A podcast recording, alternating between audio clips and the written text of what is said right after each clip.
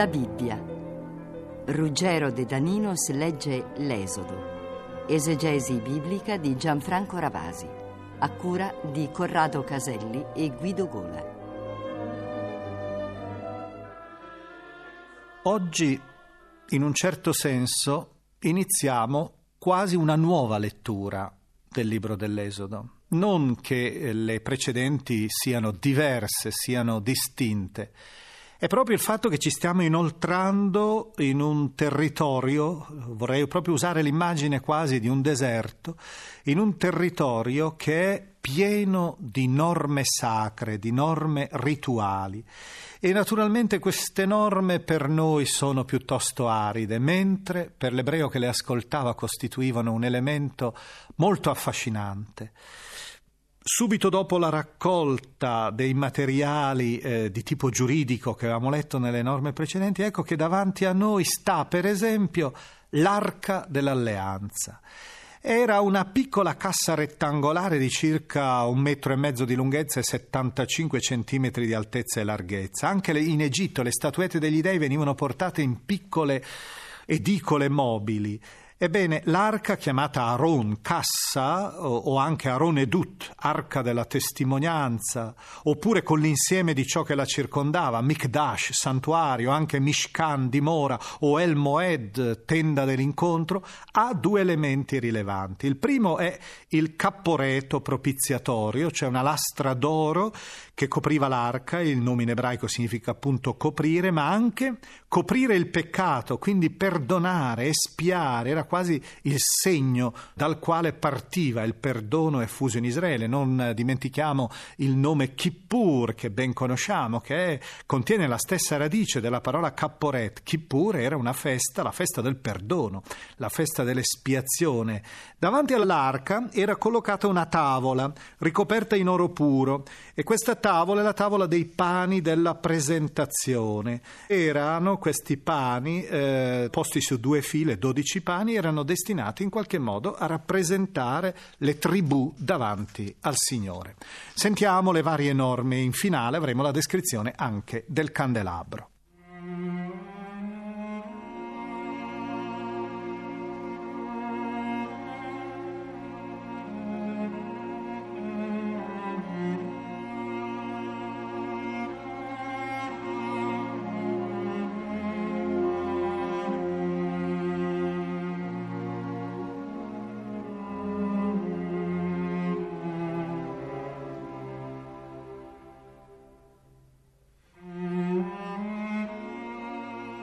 Il Signore disse a Mosè, ordina ai figli di Israele che diano un contributo in mio onore. Da ogni uomo dal cuore generoso raccoglierete un contributo in mio onore.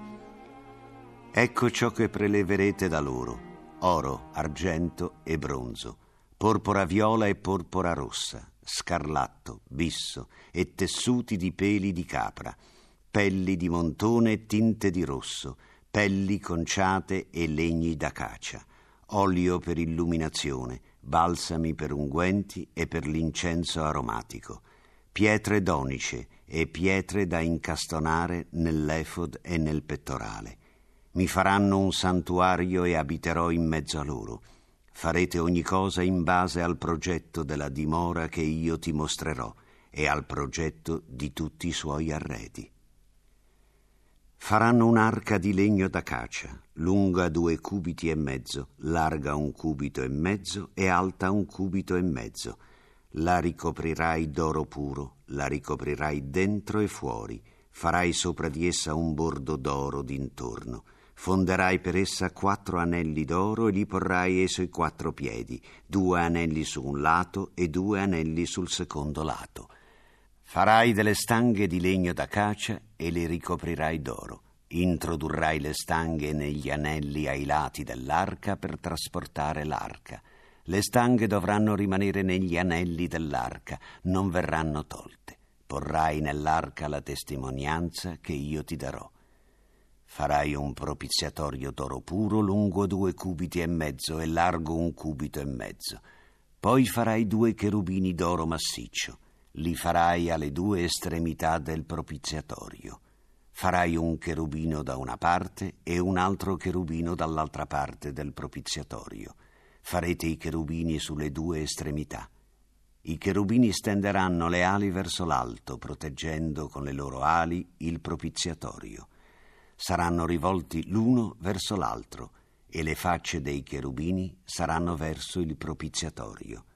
Porrai il propiziatorio sopra l'arca e nell'arca porrai la testimonianza che ti darò. È là che ti incontrerò e da sopra il propiziatorio, tra i due cherubini che sono sull'arca della testimonianza, ti dirò tutto quello che ti ordino riguardo ai figli di Israele.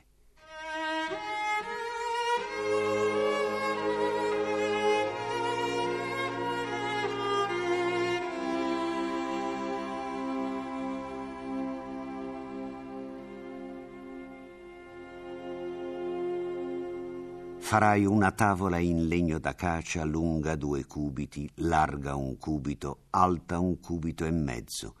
La ricoprirai d'oro puro e le farai intorno un bordo d'oro. Le farai intorno dei traversini di un palmo e farai un bordo d'oro intorno ai suoi traversini. Le farai quattro anelli d'oro e porrai gli anelli ai quattro angoli che sono ai suoi quattro piedi Accanto ai traversini vi saranno gli anelli per infilare le stanghe che solleveranno la tavola. Farai le stanghe in legno d'acacia e le ricoprirai d'oro. Con quelle si solleverà la tavola. Farai i suoi piatti, le sue coppe, le sue anfore e le sue tazze per le libazioni. Li farai d'oro puro. Porrai sulla tavola i pani della presentazione che staranno sempre davanti a me. Farai un candelabro d'oro puro. Farai d'oro massiccio il candelabro con il suo fusto e i suoi bracci. Avrai i suoi calici, le sue corolle e i suoi fiori. Sei bracci usciranno dai suoi lati, tre bracci del candelabro da un lato e tre bracci del candelabro dal secondo lato. Tre calici in forma di mandorlo su un ramo con corolla e fiore e tre calici in forma di mandorlo sull'altro ramo con corolla e fiore. Così per i sei bracci che escono dal candelabro. Il candelabro avrà nel fusto quattro calici in forma di mandorlo con le sue corolle e i suoi fiori. Una corolla sotto i primi due bracci che si diramano da esso, una corolla sotto gli altri due bracci e una corolla sotto gli ultimi due bracci che da esso si diramano così per i sei bracci che escono dal candelabro. Le sue corolle e i suoi bracci formeranno un tutt'uno massiccio d'oro puro. Farai le sue sette lampade, le si porranno sopra, in modo da illuminare lo spazio davanti ad esso. I suoi smoccolatoi e i suoi portacenere saranno d'oro puro. Lo si farà con un talento d'oro puro, esso e tutti i suoi accessori. Guarda e fa secondo il modello che ti è stato mostrato sul monte.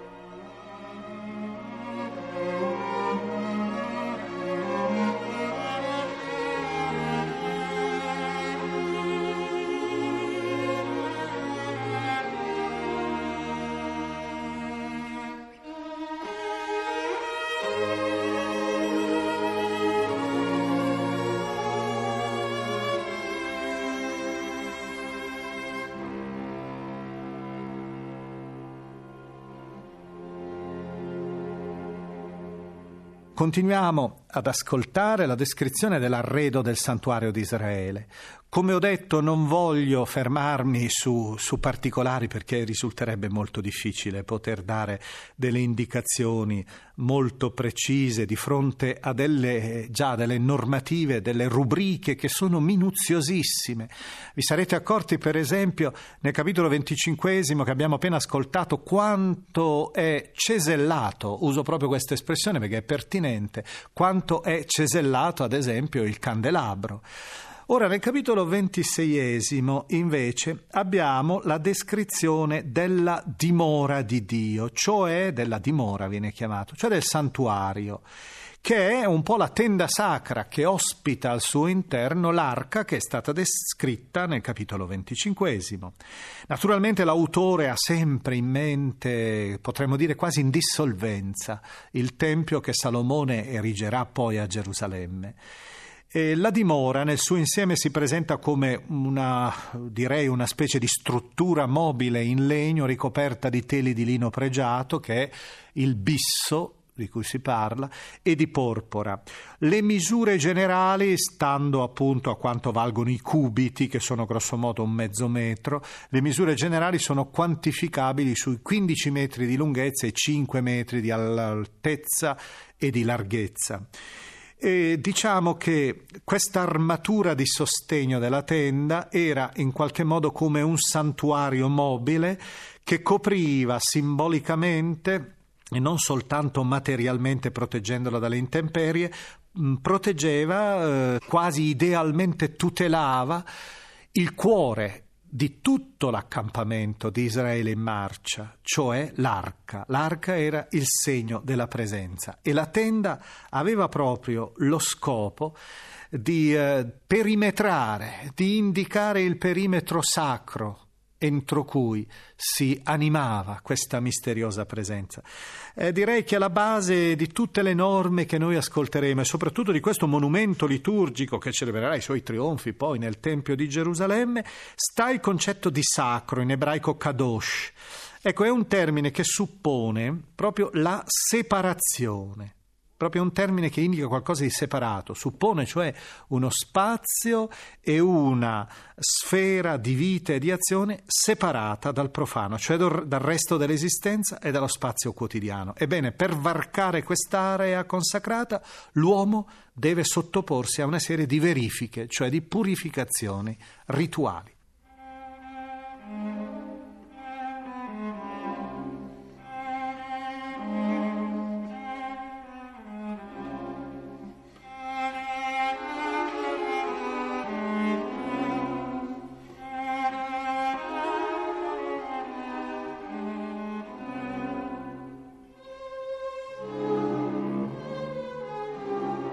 Farai la dimora con dieci teli di bisso ritorto, di porpora viola, di porpora rossa e scarlatto. Farai i veli con figure di cherubini, lavoro di ricamatore.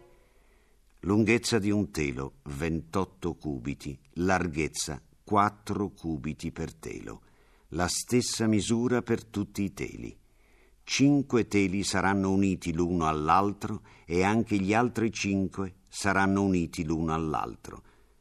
Farai dei cordoni di porpora viola sull'orlo del primo telo, all'estremità delle giunzioni, e così farai all'orlo del telo che è all'estremità della seconda giunzione.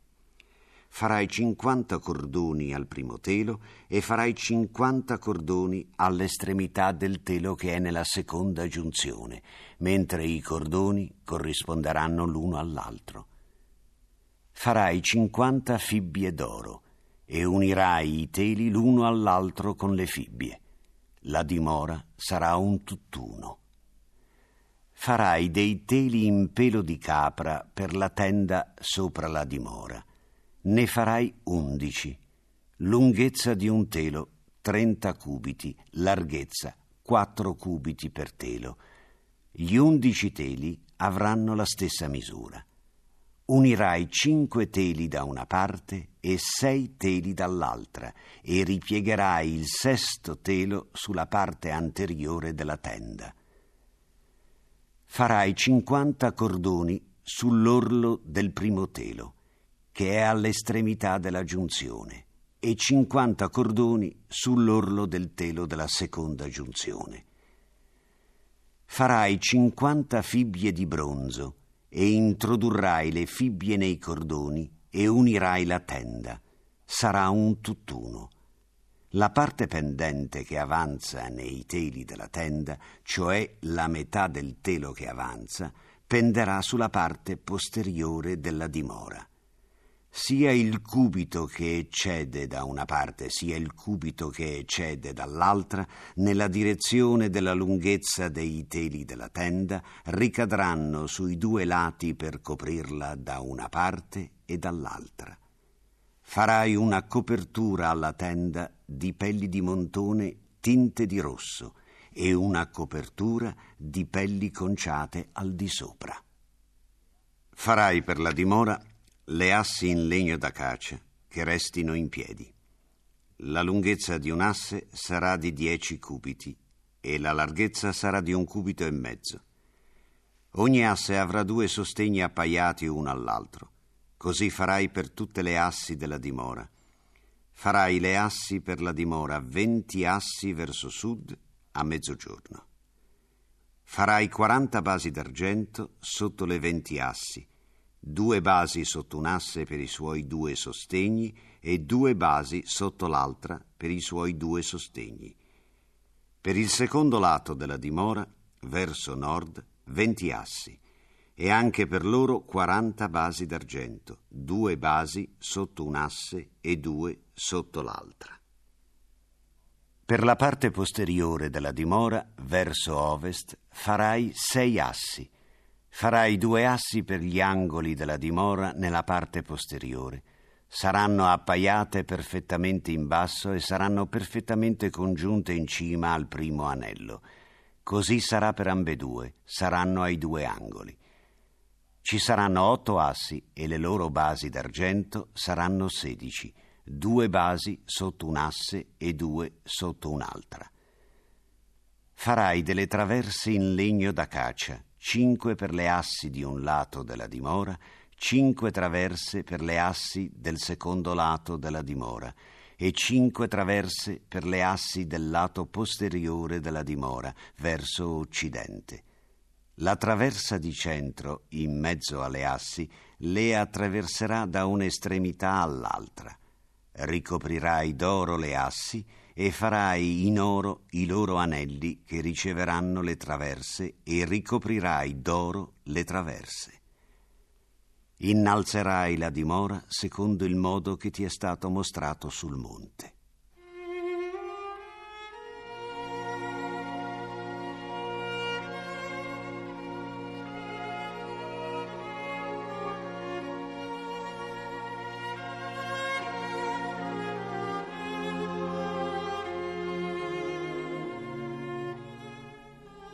Farai un velo di porpora viola, di porpora rossa, di scarlatto e di bisso ritorto. Sarà ornato artisticamente di cherubini. Lo porrai su quattro colonne d'acacia ricoperte d'oro, con gli uncini d'oro alle quattro basi d'argento. Porrai il velo sotto le fibbie e là, all'interno del velo, introdurrai l'arca della testimonianza. Il velo sarà per voi la separazione tra il santo e il santo dei santi. Porrai il propiziatorio sull'arca della testimonianza nel santo dei santi. Porrai la tavola fuori del velo e il candelabro di fronte alla tavola sul lato della dimora a meridione. Porrai la tavola sul lato settentrionale Farai all'ingresso della tenda una cortina di porpora viola e di porpora rossa, di scarlatto e di bisso ritorto, lavoro di ricamatore. Farai per la cortina cinque colonne d'acacia e li rivestirai d'oro. I loro uncini saranno d'oro e fonderai per esse cinque basi di bronzo.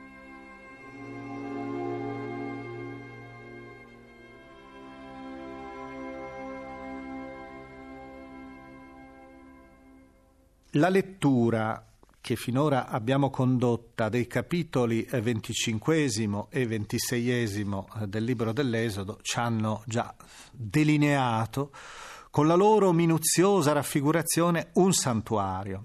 Il santuario eh, mobile del deserto, sì, ma anche in filigrana si intravedeva il santuario di Sion. E quindi questa è una testimonianza di amore verso il Tempio, considerato come il cuore entro il quale viveva Israele la sua esperienza di fede, ma anche il cuore verso il quale convergeva tutta l'esistenza quotidiana di questo popolo.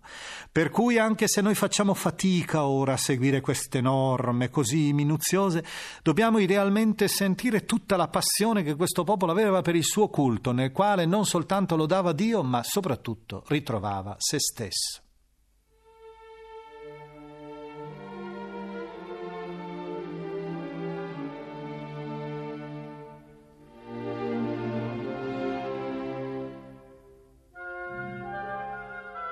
La musica dell'Esodo di Pippo Molino.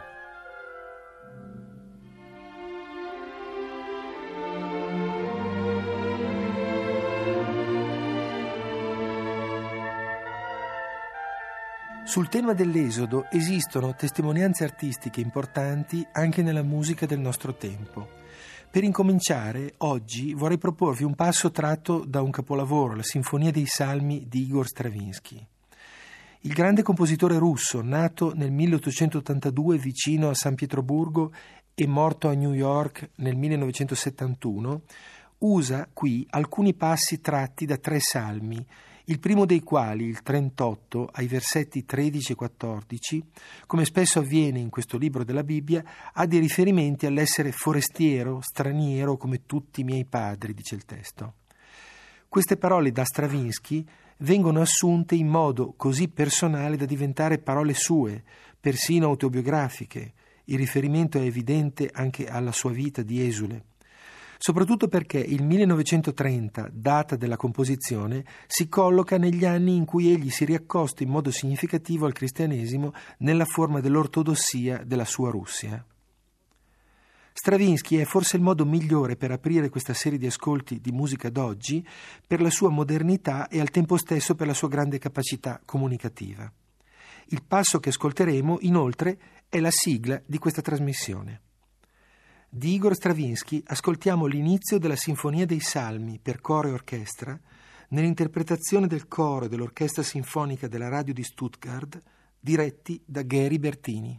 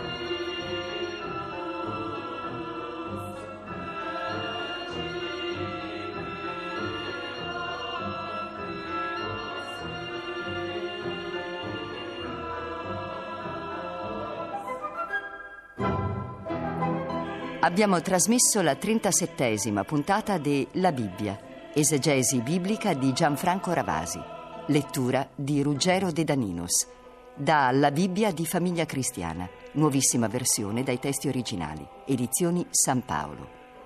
È intervenuto Pippo Molino, consulente musicale Nicola Pedone, realizzazione tecnica Bianca Maria Bezzeccheri, coordinamento Carla Maria Mastrangelo.